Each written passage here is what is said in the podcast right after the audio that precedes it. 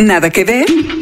Documentales, cine de autor, series de todos lados del mundo y una que otra película dominguera. Aquí, Mariana Linares Cruz, Trino Camacho y Luis Pablo Boregard hablan de Netflix, recomiendan lo que vale la pena y te ayudan a solucionar el eterno dilema de no tener nada que ver. I'm going to tell you a story. Everything happens for a reason. Goddamn right. Nada que ver, un podcast original de Netflix. Ha llegado la hora de ser prácticos.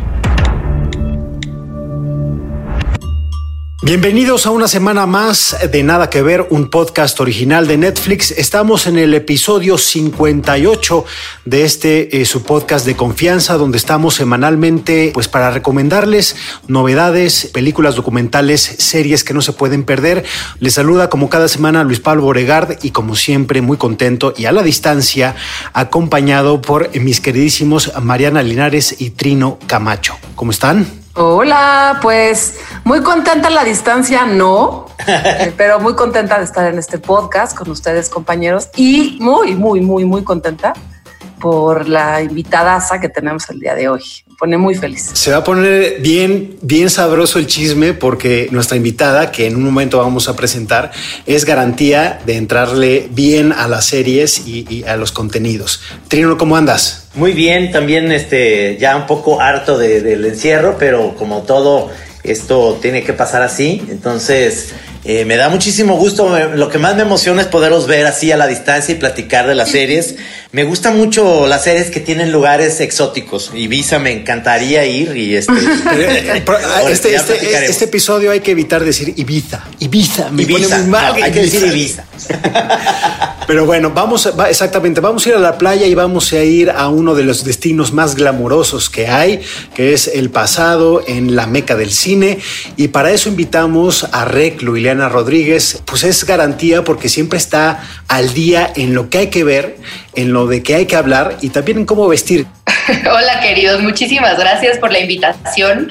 Eh, me encanta que me dejen tarea y sobre todo si esta tarea implica ver tele, padrísimo. Para los, la gente que pues, está un poco perdida en la vida, es decir, si no te han escuchado, leído o visto en las múltiples plataformas y en los lugares donde estás, preséntate brevemente, por favor. Eh, bueno, me llamo Ileana Rodríguez y me dicen Reclu y eh, pues actualmente trabajo en una estación de radio que se llama 106.5 Mix. Soy la conductora, locutora del programa de las mañanas por allá de 6 a 10 y también eh, hago interpretación y comentarios en todas las ceremonias de premiación se transmiten a través de TNT en toda América Latina. Entonces, igual me han escuchado por ahí justo en las ceremonias, en los Oscar, en los Grammys, en los Emmy, etcétera, etcétera, etcétera. Eso es a lo que me dedico hoy en día. Ah, bueno, y tengo un programa de YouTube que se llama Control junto a Oscar Uriel, donde justo hablamos de distintas series y películas. Es un poco el nada que ver versión YouTube con Oscar Uriel. Así es, eh, también amiguísimo, amiguísimo de esta, de este podcast, el, el querido Oscar Uriel, que nos visitó a- a- al estudio que también eh, tú ya, ya conoces. Sí. Pero eh, pues O sea, si no la habían reconocido ya con esa risa ya quedó claro, ¿no? Suficiente presentación con esa carcajada de, de Reclu que pues yo llevo muchos años escuchándola desde, desde Radioactivo, Reactor, sí, estuve en radioactivo y en reactor en las dos. en las dos, o sea que no, ya, ya eres parte del soundtrack de mi vida también, Reclu, así que padrísimo platicar contigo, aunque a mí me dio más este temor hacer esta tarea esta semana, lo confieso, porque sí tuve que ponerme pues lente, lente mayúsculo y, y estar este, investigando y googleando mientras veía esta serie que coincido contigo, Trino, me encantó. Les encantó. Pues es, es una, de las series del momento. Yo creo que eh, está dando muchísimo de qué hablar. En este episodio 58 de Nada que Ver, nada más dos, dos series, eh, porque son en total 17 capitulitos para eh, también que no nos, no nos atasquemos en, esta, en, en este encerrón que nos estamos dando. Así que dos para entrarle bien y para discutirlas a profundidad. Estas son Hollywood, de la que vamos a hablar con Reclu, que es el nuevo proyecto o la nueva serie, ya ni tan nueva, de Ryan Murphy, que es un personaje, eh, un pequeño hint a nuestros jefes en Netflix, a nuestra productora Giselle, pues a ver si nos invitan ya con Ryan, ¿no? Es decir, que nos visiten en nada que ver. Hemos hablado tanto de él que es como amigo, ¿no? Es decir, ya, ya, es un viejo conocido. Está Hollywood, que es pues una, un relato de, de Hollywood de la posguerra, esos años dorados, en una miniserie de siete episodios que, y como decía hace un minuto, da mucho de qué hablar. Y la otra se llama White Lines, también de un viejo conocido de este, de este programa, ¿no? Es decir, eh, Mariana. Muy conocido, muy querido, muy admirado y vamos a desmenuzarla con calma. White Lines, eh, Alex Pina es el inventor de la casa de papel que yo en lo particular quiero muchísimo a esa serie, pero bueno, más adelante les platicamos de qué va esta de White Lines. Así es, pues, pues vamos a entrarle directo a Hollywood. Hollywood, la nueva serie de Ryan Murphy e Ian Brennan, con siete episodios de 50 minutos cada uno. This town's all about dreams. And some of my customers don't just come here for gas. What's the password again? Dreamland. No, I came here to be a movie star. It's about fame. I think you can change the world. I want you to be the star. Really? If you want something, you have to declare it. I'll do anything. I am not just a star. I am a star maker. Nos sitúa en los años 40, donde un grupo de aspirantes a actores y cineastas intenta triunfar en una industria llena de injusticias, prejuicios raciales, sexuales y de género. And suddenly, everything goes dark again. This is Hollywood, kid. I can make that dream of yours come true. But it ain't gonna mean anything if this is what I do to get it. And the winner is. Protagonizada por David Cronswell, Darren Criss, Jeremy Pope, Laura Harrier y Samara Weaving, entre otros. Pues decías, Mariana, hace unos minutos que esta serie te provocó, pues ahora sí que una, una repercusión o ahora sí que daños colaterales, que es, supongo que abrir Wikipedia, ¿no? Y ponerte a buscar cosas. El primer episodio, confieso, me costó trabajo, no me gustó, tuve que seguir hacia el segundo porque estaba segura, estaba convencida que Ryan Murphy iba a hacer esto que normalmente hace, esta vuelta de tuerca que de pronto ya, ya te enganchó y no supiste cómo. Tenemos personajes entrañables también desde el principio, aunque perturbadores, ¿no? O perversos y de pronto hasta con lugares comunes. Pero es una serie que habla de una de las aficiones que, más quiero en la vida, que es el detrás de cámaras del cine.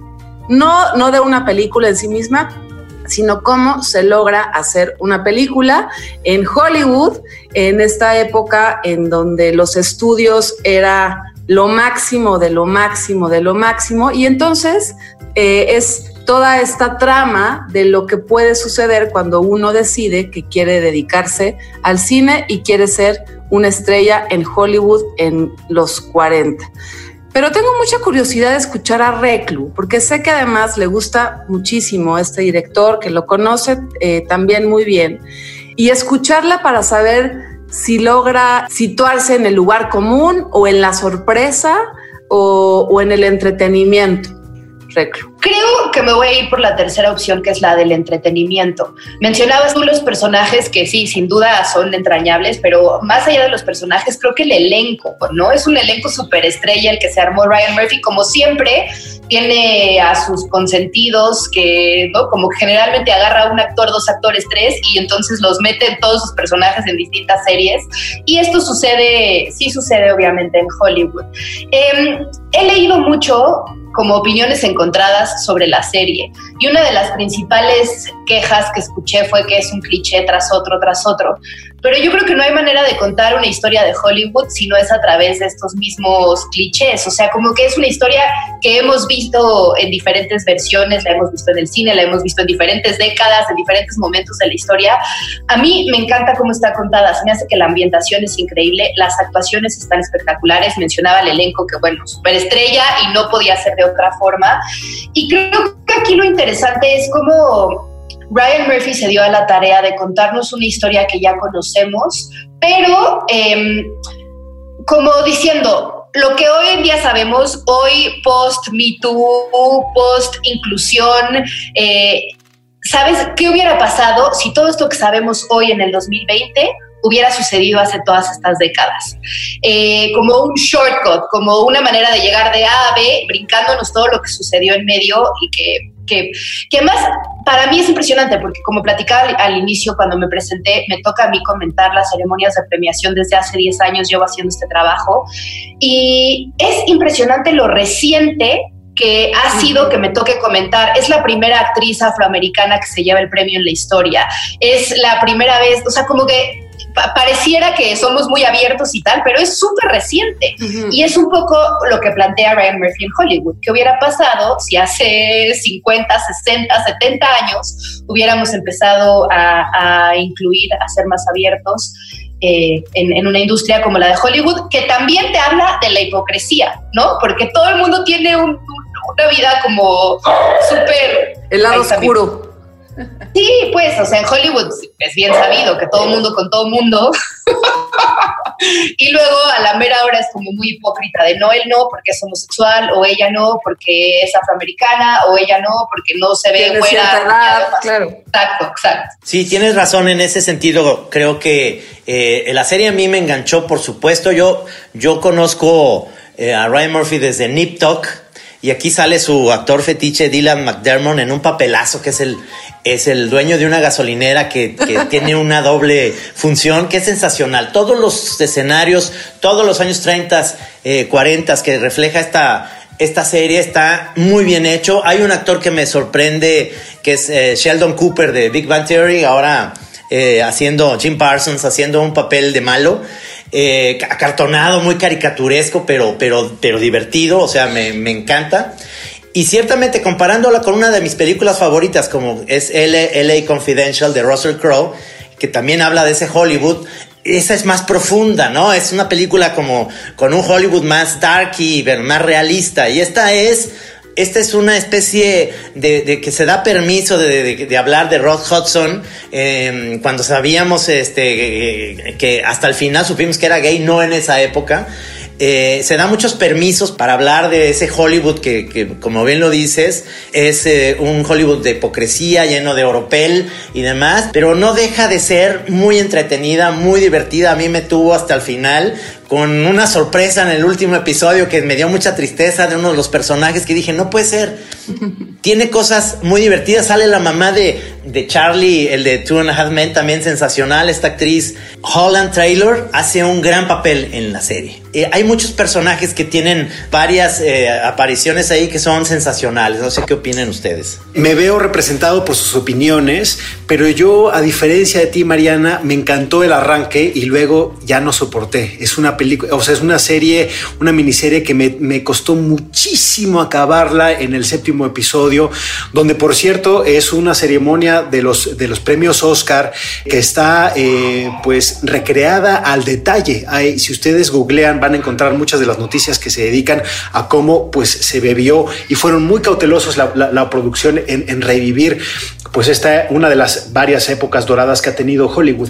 Pero creo que estaba viendo qué es lo que no me, no me gustó y yo creo que eh, es parte de lo que ha pasado o de lo que ha pasado con el Hollywood mismo y los años de transformación recientes. Es decir, cuando, cuando vi cómo arranca, ¿no? Que es esta estación de, gasol de gasolina donde se está, eh, pues varios de los empleados son realmente, pues, sexo servidores, ¿no? Son eh, hombres que satisfacen a las mujeres, también hombres que satisfacen a, a, los clientes que llegan. Y de pronto, pues uno de ellos, al personaje principal, le dicen, oye, pues te tienes que echar una chambita aquí atrás, abre la puerta y es Cole Porter. Entonces, ese fue como un impacto y dije, wow, o sea, ahora vamos a. Así ver... se va a poner. Exactamente, ¿no? Ahora sí vamos a sacar toda la el, el mock racking de Hollywood, ¿no? Pero conforme iba avanzando la miniserie, me daba cuenta de que todo eso y los, los chismes muy sabrosos para la gente que nos gusta la historia del cine, nos gusta la historia de la industria, cada vez era menos y era más este rollo de Ryan Murphy, de activismo, de la representación, eh, los derechos de las minorías. Y llegas al, al, séptimo episodio, entonces donde están hablando de esta película que están haciendo, que es Meg, y cómo se va a convertir en una película que va a cambiar la historia. ¡Qué hueva! Es lo que pensé. ¿De verdad queremos reescribir la historia o queremos contar cuál fue el problema de la historia que era?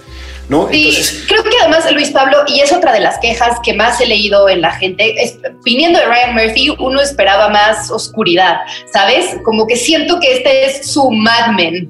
Eh, es el Mad Men de Ryan Murphy. ¿no? Exacto, le faltó morbo, le faltó oscuridad, le faltó carnita. Estoy de acuerdo. Siento que fue como una carta a Santa Claus de lo que a él le hubiera gustado que fuera o como le hubiera gustado contar esta historia, ¿no? Pero de eso a pensarse en una historia paralela de Hollywood donde vamos a contar eh, qué hubiera sido si hubieran sido felices estos personajes, es donde no, ahora sí que no me trago el Kool-Aid, ¿no? No me tomo el Kool-Aid de Ryan Murphy, y que, ojo, o sea, eh, The Politician, que es una de las series que sacó en este paquete que tiene para Netflix, uno de los productores más talentosos de Hollywood, fue una de nuestras preferidas en 2019. Aquí hablamos muchísimo, pero aquí yo creo que se pierde entre tenía mucho material. Rock Hudson, Henry Wilson, la actriz esta de origen asiático, Anna May Wong, Hattie McDaniel, que es este, Oye, Latifa. Laura Harrier, mi amor, o sea, se ve preciosa. Esto, toda la miniserie está hecha para, es como un homenaje a Laura Harrier y su belleza, ¿no? Qué bárbara. Y Patti Lupone también, a mí me encanta ese personaje. Y, yo creo, Luis Pablo, difiero contigo porque el cine, eh, el Indio Fernández tenía esta frase que es, que es maravillosa, que me encanta, que es que el cine es mejor que la vida. Y yo creo que justo no querían, bueno, no soy Ryan Murphy, pero no se trata de reescribir la historia como tendría que haber sido, sino escribir una historia que, pues, que te hubiera gustado que hubiera sido así. O claro que no fue así, claro que era otra época, claro que ese poder que después van convirtiéndose, eh, que el poder femenino que van encontrando las mujeres en la serie, pues hubiera estado increíble, pero es verdad, claro que no, o sea, no había esa posibilidad. No hubo un guionista eh, negro, como también sucede, sucede en la serie, ojalá que hubiera sido así. Pero pues lo que nos da la serie, o a mí lo que nos da estas series, es la posibilidad de imaginar, de reinventarse, de, tener un momento de ficción, de tener un momento de entretenimiento en un ambiente que un poquito conocemos por las alfombras rojas, por las revistas que leemos, por los reportajes que hemos leído, las biografías, y ya, ¿no? Es simplemente ese ambiente, ese lugar, ese espacio y momento en el mundo que a mí no me hace falta eh, saber que Rock Hudson, pues, pues no importa si era tonto o guapo o feo. O sea, me gusta, me gusta ese personaje de la serie, que es Rock Hudson, que además sabemos que al final de su vida nunca se reivindicó como gay, ¿no? O sea, siempre tuvo, siempre fue oscuro, pero le hubiera gustado qué chingón hubiera sido que fuera este Rock Hudson que con, que con muchos eh, huevos camina por una alfombra roja, pero pues sabemos que no es así y me gusta. Me recordó, y no sé si les pasó como un poco como esta, estas historias que se están reinventando de Hollywood, como lo que hizo Tarantino eh, eh, en, su más reciente película, ¿no? Es decir, darle otra, darle otra. Pero es que eh, justo Tarantino se llevó ese supuesto al límite, ¿sabes? Y eso es lo que quizá nos hubiera gustado ver con Ryan Murphy en Hollywood. Como ya si vas a reinventar la historia, ya si vas a dar tu versión o tu cartita Santa Claus, o como te hubiera gustado que sucedieran los hechos, pues ya, o sea, todo es posible, ¿sabes? Entonces, igual y vuélate la cabeza y vete hasta el infinito. Eh, que siento que es lo que faltó. Hablabas hace ratito del personaje eh, de Henry Wilson, de este manager que fue un desgraciado infeliz. Eh, y creo que aquí lo que sí logró con Jim Parsons fue justo lo que mencionaba Trina al principio también, lo sacó de Sheldon Cooper, que no era una tarea fácil, ¿sabes? Como que uno ve, ves a Jim Parsons y lo primero que piensas es en Sheldon Cooper y ya, y que va a decir estas frases como muy smartas y y eso estuvo padre, que sí le quedó bien, que lo vimos en un personaje completamente distinto y que lo odias. O sea, sí sale en pantalla y dices, ¡oh, maldito!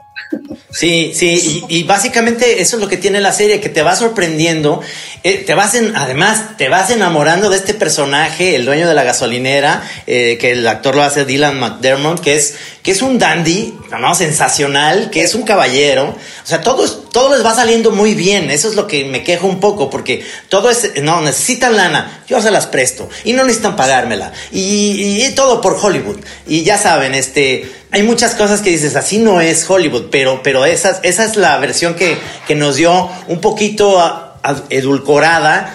Así le pasó a un poquito, a mí me pasó la decepción en Nip Tuck, que me empezó, esa serie me, me voló los sesos en los noventas y de repente eh, se vino abajo una serie que iba muy interesante acerca de, de esta onda de hacerte eh, cuestiones, eh, operarte la, para ser estrella o para ser mejor persona, etcétera. Y eso le, eso le pasa un poquito a la serie. Estoy de acuerdo que a mí se me gustó desde el principio, pero luego va, va decayendo porque a todos les va bien. No es, que, no es que quieras que les vaya mal, pero una serie tiene estos altas y bajas y aquí todo es como un poquito una historia muy, muy, muy edulcorada, pues como dije. No sé, hubo una parte... Eh cuando, bueno, ellos están desarrollando esta película y como que siento que sí hay pequeñitos obstáculos y quizá la tensión dura muy poco, pero a mí eso, eso sí me, me gustó y me llamó la atención porque no que yo trabaje en Hollywood ni mucho menos, pero bueno, trabajando en medios de comunicación, todo el tiempo estás como en esta tensión de si se va a hacer el proyecto, no se va a hacer el proyecto, van a quemar la cinta, no van a quemar. O sea, como que, como que sí me recordó un poco a, a, a lo que es trabajar en medios de comunicación cuando nunca sabes por dónde te va a caer y nunca puedes cantar victoria con un proyecto hasta que, híjole, creo que ni cuando ya está al aire el proyecto puedes cantar victoria. Pero eso, eso yo creo que me, me, hizo preguntar dos cosas esta serie. La primera es qué hace entrañable un personaje. Yo no encontré, no conecté con muchos eh, de los personajes. Me parece un poco como de cartón piedra, actuaciones como demasiado televisivas, a lo mejor, pues para personajes que eran más complejos, ¿no? Y yo creo que eso, si quieren, lo dejamos para White Lines, que me parece que entra un poco más en la historia de los personajes. Pero dos, sí reconozco que algunos de los personajes en este universo de, de la miniserie, como el de Jim Parsons, y ahí sí donde creo Mariana, que radica como la fuerza de la ficción. Es decir, estaba leyendo pues, algunos a los biógrafos de, de, de, de este superagente de los años, de los años 40 eh, y lo que decía es, yo creo que nunca en la vida este cuate hubiera hecho algo así como un espectáculo de drag, porque no era lo suyo. Él era de estos personajes, mucho de ese Hollywood de esos años, donde era súper homofóbico, era, eh, eh, era muy duro, era eh, muy agresivo, hostil, para ocultar, esa era su fachada para ocultar que finalmente él era un, un homosexual. Entonces, donde yo creo que ahí es donde me gustaría haber visto este desarrollo de la ficción, ¿no? Es decir, o, saber un poco más lo de Vivian Lee que aparece, o Talula Bankhead, que son grandes historias de Hollywood, de los grandes nombres en este, pues en este momento cuando eh, eh, el cine dejó de ser silente y es el gran boom de este, de este medio masivo. Yo creo que ahí se pudo haber rascado más y es una pues no sé si una, no es desaprovechado porque es una serie que se disfruta, pero que se pudo haber perdido eh, pues mayor profundidad. Es lo que siento. Hay otra recordó, cosa. Nada más, nada más para, para, comentar, me recordó también un podcast que se llama You Must Remember This de una chava que se llama eh, Karina Longworth, que vale mucho la pena. Si a ustedes les, les interesan mucho eh, las historias de Hollywood, es un podcast que dedican una hora a un personaje de Hollywood y contar toda su vida. Podría ser como un acompañamiento a Hollywood un par de cositas, nada más no quiero como dejar de eh, resaltar el personajazo que se avienta a Patti Lupón, como decía sí, Mariana hace ratito. Es increíble, la adoras, o sea, no hay manera. De, de, aparte también lo mismo, como un poco rescatando la carrera de Patti Lupón, poniéndola en este, uno de los personajes principales de Abby Samberg. Eso por un lado. Por otro lado, eh, siento que, por ejemplo, hablabas de The Politician y cómo les encantó. A mí también me gustó muchísimo, fue de mis series favoritas del año pasado. Pero por lo que leía, eh, The Politician fue una producción de Ryan Murphy independiente que después terminó en Netflix. Es, sí. Y Hollywood es ya el, primer proyecto de Ryan Murphy en esta, en esta nueva contratación o bajo contrato, ya producciones para Netflix. Entonces, no sé si por ahí también tenga que ver que quiso ser un poco más complaciente, un poco más light. Eh, no sé, a mi papá le encantó Hollywood, por ejemplo, ¿sabes? Que, que, me parece padre, porque también siento que es una generación que no es tan abierta como quizá la, la nuestra, y que mi papá haya disfrutado una serie que eh, tan abiertamente no tenga, tenga eh, escenas muy explícitas de, de, amor homosexual, bueno, pues eso ya es un adelanto, ¿sabes? Pero entonces quizá Ryan Murphy se está poniendo eh, dentro de una cajita él solo como para llegarle a estas audiencias a las que les puede llegar a través de Netflix y dejó lo oscurito que trae, que sí tiene de Politician, de cuando eran producciones de él para él.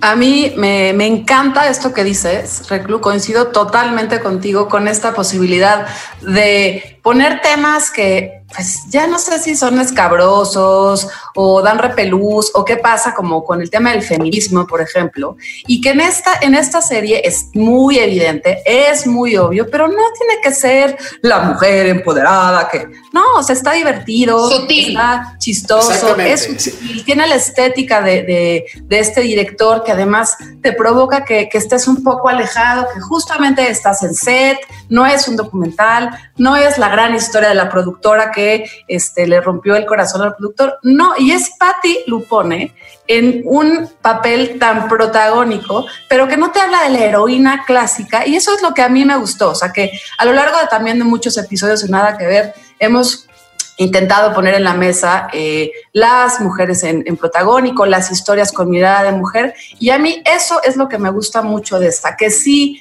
voltea en algún momento a, a, a pensar cómo sería una, una, productora con unos enormes ovarios. Que ya hay. ahí en la mesa, sí. de una manera muy sencilla y entretenida. Que, ¿no? que, ya existe, pero y sin olvidar, o sin olvidar, porque lo, lo, dijo Reclo hace rato, no olvidemos que Halle Berry ganó en 2007.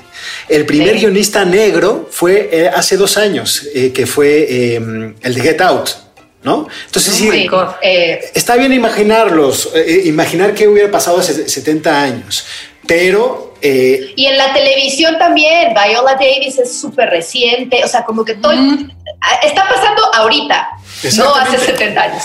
Exacto, pero entonces viene como cierta reescritura de lo que era antes, que a mí eso me, me causa un poco, es como la gente estas en Estados Unidos también, donde dicen, eh, las escuelas ya no queremos leer Huckleberry Finn porque dicen la palabra negro. Perdón, la, se usaba la palabra negro para retratar cómo era eh, las condiciones que vivían los afroamericanos. Era una denuncia, pero entonces ya todo se quiere ver con los ojos del presente. Es lo que un poco lo que me hizo pensar eh, esta serie de Hollywood, pero señor Ryan Murphy, no importa, queremos que eh, usted no visite nada que ver. Me invitan a ese programa, por favor. Muy bien. ¿Algo más, Trino? Que has estado intermitente en esta charla. Intermitente, aquí algo pasó con la red, pero está nada más, no sé, ahí estaban hablando, a lo mejor ya dijeron de Queen Latifah, que se me hace una también una, una actriz que entra muy bien, porque precisamente ella ella pelea muchísimo por estos, eh, por esta onda de, del derecho de los negros y de los afroamericanos en este sentido, pues de, de, ganar premios y demás. Creo que es un personaje afortunado que está ahí, que aparece, ¿no? Entre todo. Pero bueno, yo creo que ya dijeron muchas cosas. Ahora que mencionas a Queen Latifah, estoy pensando que hay palomita como en todo, en la parte de inclusión, ¿no? O sea, pareja hombre con hombre, pareja mujer con mujer, hay afroamericanos, hay asiáticos, no hay latinos, faltamos.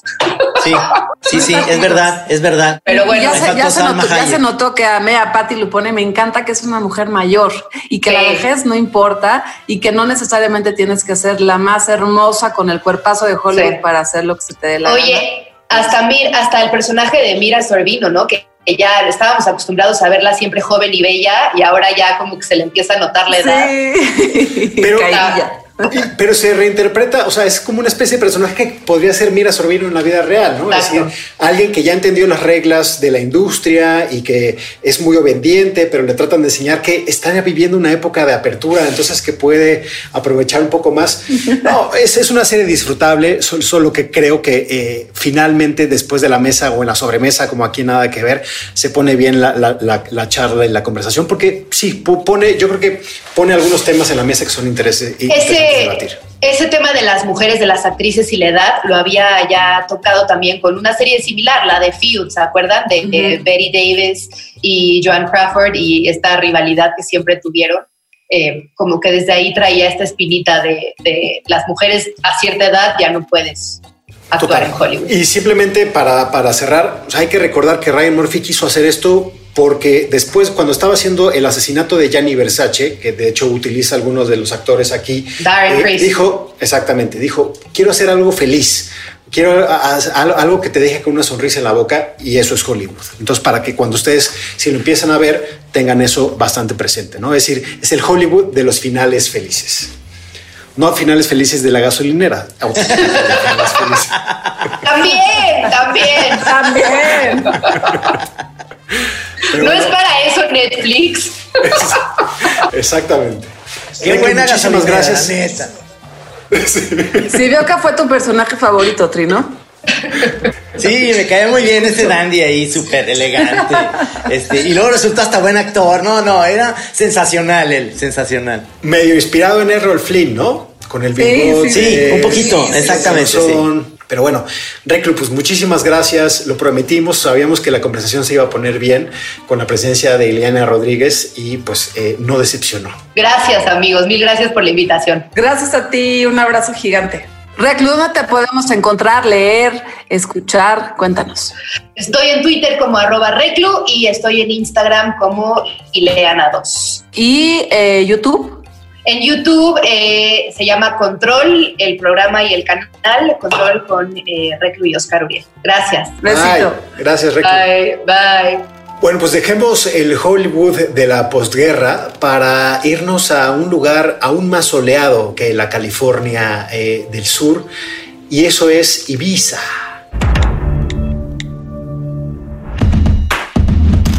White Lines la nueva serie de Alex Pina, el creador de La Casa de Papel. Temporada con 10 episodios de una hora cada uno. How long you here? Depends. I came to find out who killed my father. He disappeared off the face of the earth 20 years ago. There will be no investigation. When did you last see him? At his party. It was wild. We went through this 20 years ago. I'm not doing it again. Cuenta la investigación que emprende una mujer cuando su hermano, un legendario DJ de Manchester, aparece muerto 20 años después de haber desaparecido en Ibiza. Su búsqueda la arrastrará a un mundo de discotecas y mentiras que le obligará a enfrentarse a su propio lado oscuro, en un lugar donde la gente vive al límite. They're preparing a police operation. The island needs to look clean. I told the police everything. The boats, the drugs. I can't be fucking can't! You are in deep shit! When you find out the truth, it just leaves you cold. Protagonizada por Laura Haddock, Marta Milans, Nuno López, Daniel Meis y Juan Diego Boto, entre otros. Disponible en Netflix desde el 15 de mayo.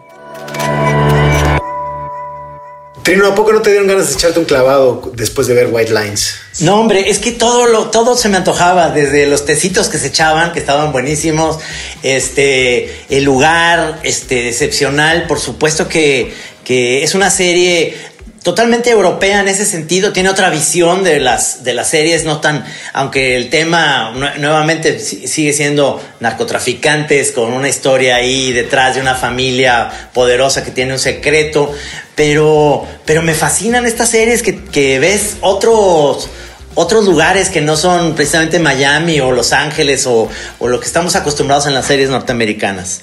Ay, compañeros, yo, yo, yo llego a esta serie con muchas, muchas, muchas expectativas, porque Alex Pina, lo he confesado aquí ya dos ocasiones, me parece uno de los autores, realizadores eh, más ingeniosos en, en, los últimos tiempos en habla hispana, en, en, lo que se refiere a contar una historia en español, que de pronto nos cuesta trabajo también como entrarle, ¿no? Y me encanta porque, claro, es el autor, el creador, el inventor de La Casa de Papel, a la cual yo le he entrado a las cuatro eh, temporadas feliz y contenta. Entonces, pues yo ya tenía muy, muy alta, muy alta expectativa y debo confesarles que White Lines es una serie que, que no me gustó porque me parece muy eh, pretenciosa, por el contrario de la casa de papel, en donde siento que hay una honestidad absoluta en, en todo lo que se va contando. Aquí me parece que, que el creador quería contar demasiadas cosas al mismo tiempo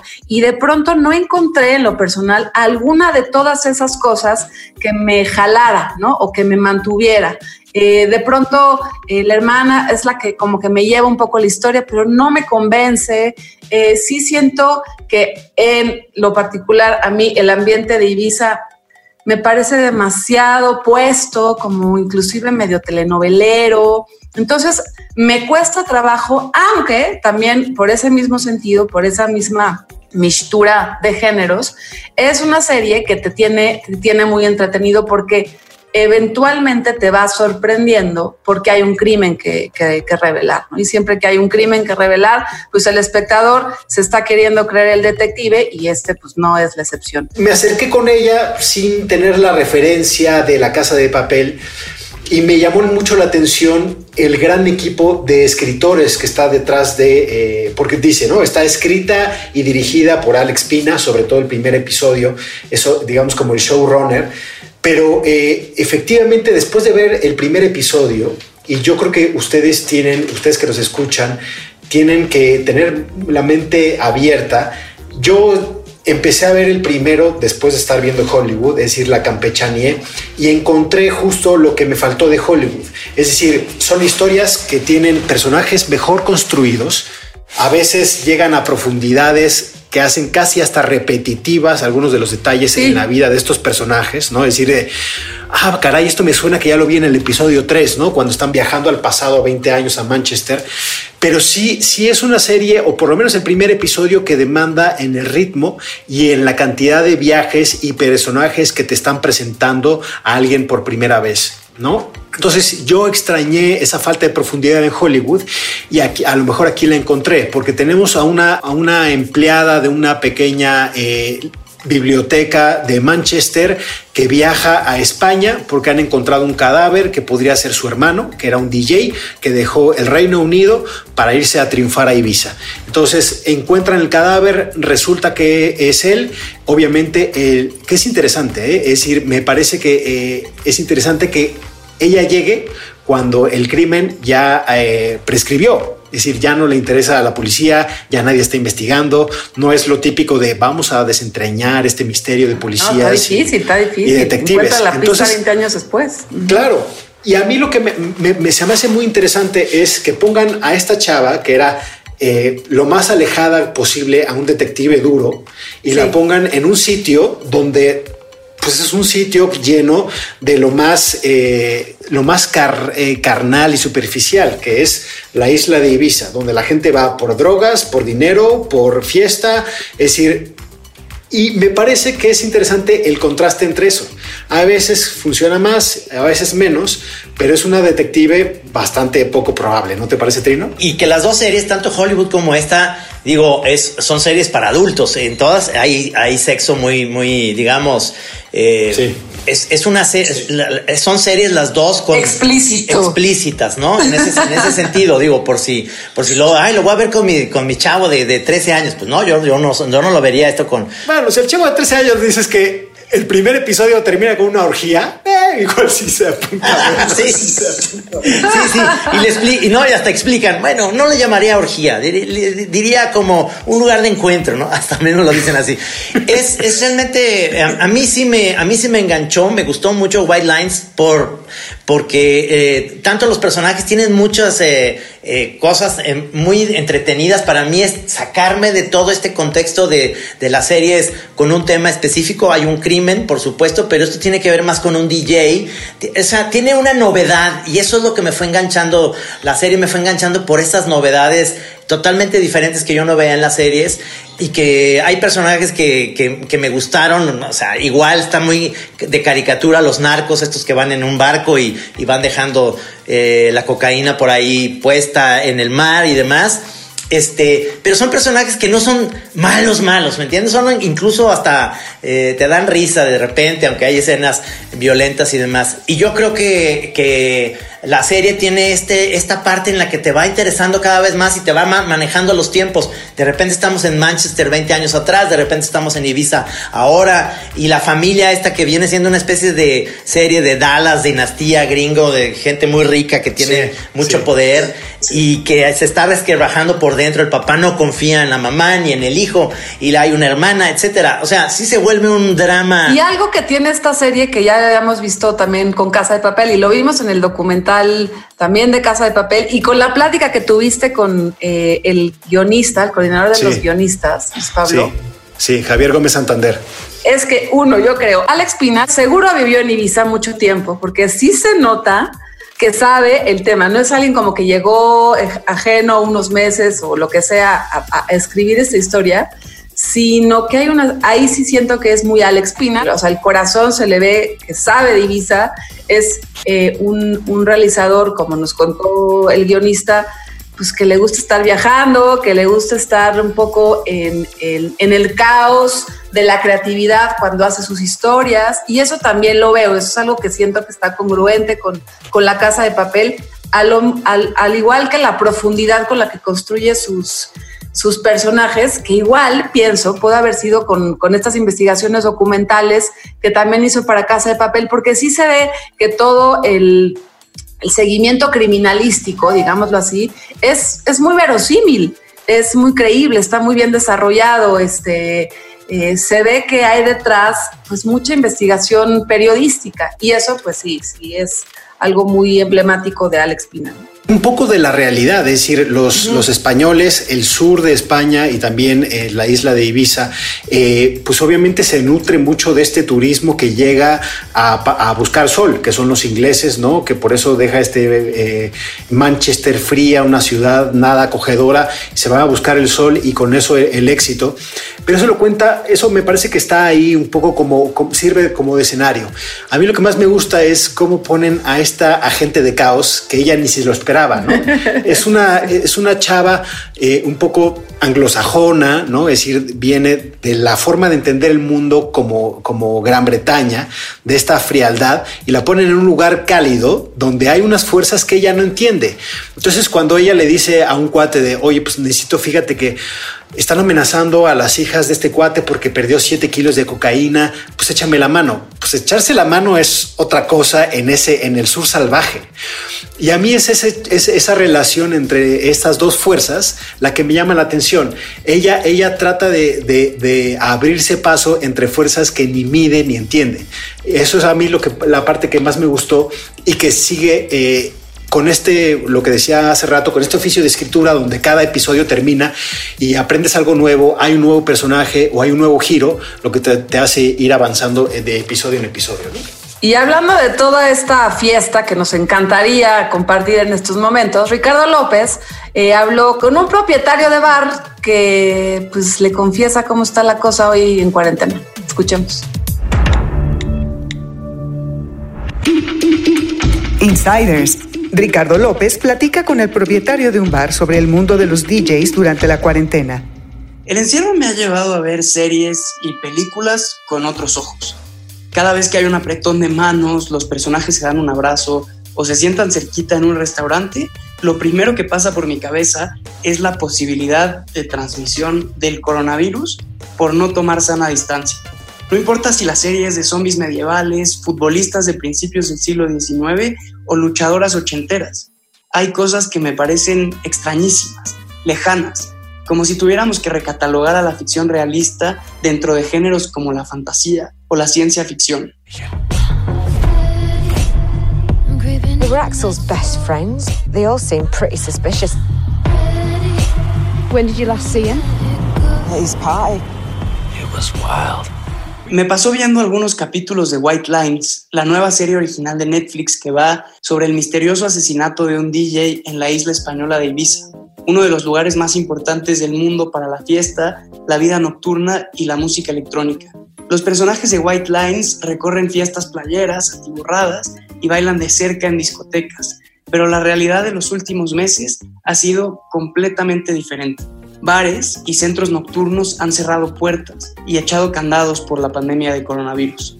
de acuerdo con los planes de reapertura de distintos gobiernos del mundo, serán de los últimos negocios en volver a abrir y nadie está muy seguro cómo serán cuando lo hagan. Como industria creo que ha puesto mucha gente a pensar de qué otras cosas, qué otras cosas puede hacer ahora que esto pues no hay ni, ni se ve para cuándo. Les presento a Pepe Besorí. Me dicen Shakes. Antes que nada, y por transparencia, tengo que decir que es mi amigo. Es DJ, curador de festivales de música y socio de dos de las discotecas más celebradas de la Ciudad de México, Café Paraíso y Leonor, que lleva abierto más de una década y que nació porque Shakes y sus socios no encontraban un lugar al que les gustara ir. La noche antes de Leonor era un poco predecible, ¿no? Había dos tipos de noche, digamos. La noche fresa que lleva toda la vida, que es como música ecléctica, pero muy pop, y en donde la norma de la vestimenta con zapatos, de que la mesa de pista, típicos protocolos y estándares de cadena y de quién debe estar adentro, pues eran como muy parecidos. Y por otro lado, estaba la escena electrónica y era como un tema pues muy basado en todos voltear a ver al DJ. Y lo que hicimos con Leonor fue como proponer una noche diferente en donde la música fuera el foco, pero al mismo tiempo siempre basado en un ambiente de convivio entre uno y otro. Las medidas de distanciamiento social para evitar la propagación del coronavirus han obligado a empresarios como Shakes a tomar un paso atrás y reflexionar. Por un lado, nos damos cuenta de lo padre que son los pequeños placeres como estar con gente oyendo buena música y cotorreando. Para seguir en contacto con las personas que van a sus fiestas, bares y festivales, Pepe y sus socios han hecho fiestas virtuales y compartido listas de música. Echa de menos la energía que siente cuando comparte un espacio y una banda sonora con muchas personas. Todo esto desde una pantalla con audífonos, pues no, no se le acerca ni un poco. Las fotos de países que han comenzado a reiniciar actividades son como mensajes del futuro. Auditorios donde caben mil personas al 20% de su capacidad, con filas de asientos entre asistentes. Restaurantes que cubren cada mesa con una cabina de plástico. Mesas separadas por metros y metros de espacio vacío. Le pregunto a Shakes por el regreso a la normalidad. Yo creo que va a ser un tema muy gradual, en donde primero empecemos a ir a bares, donde convivamos realmente con las personas con las que vamos y no, no haya una interacción como tan aguda con otras personas. No sabemos cuándo podrán abrir otra vez las discotecas, ni cuándo regresaremos a los grandes festivales de música. Tampoco sabemos cómo se verán en unos meses. Lo único seguro es que nada volverá a ser igual. Yo solo espero que no tengamos que acostumbrarnos a bailar en cápsulas individuales de plástico. Bueno, compañeros, pues vamos, vamos a ir cerrando este episodio 58 de Nada que Ver. Dos recomendaciones que nos llevan a, viajar. Oiga, y antes de despedirnos, me gustaría mandarle un abrazo a Alejandro Campero, que hizo su confesión por Twitter y, dijo así totalmente que, que no se confiaba mucho de cuando recomendábamos una serie porque pensaba que seguro no iba a estar tan buena, pero que en nuestro pasado episodio que recomendamos la serie de Eddie, pues que se quedó totalmente amarrado. Así que le mandamos un saludo a Alejandro Campero. Gracias por esa confesión, gracias por escucharnos y esperemos que estas recomendaciones también te cambien un poco esa opinión. Un converso, caray, un converso, alguien que logramos ahí transformar. Muy bien. Oigan, a mí me pueden encontrar en todas las redes como arroba Trino Monero, ya saben, en Twitter, en Instagram y en Facebook. Ahí estoy en eh, arroba Emelinares Cruz, en Instagram y en Twitter también. Yo estoy en arroba Luz Pablo B, aunque eh, prometo ya conectarme esta semana, aunque estuve desconectado, después de un muy, muy rico episodio donde eh, hablamos de jazz eh, de jazz y de vidas muy, muy, muy interesantes, eh, pues ya estaré ahí conectado para eh, leernos y hablarnos y que no falten ni series ni películas que ver. Hasta aquí llegamos en este episodio 58. Muchas gracias por acompañarnos. Nos escuchamos a la próxima. Hasta, luego. Adiós. Nada que ver. Un podcast original de Netflix.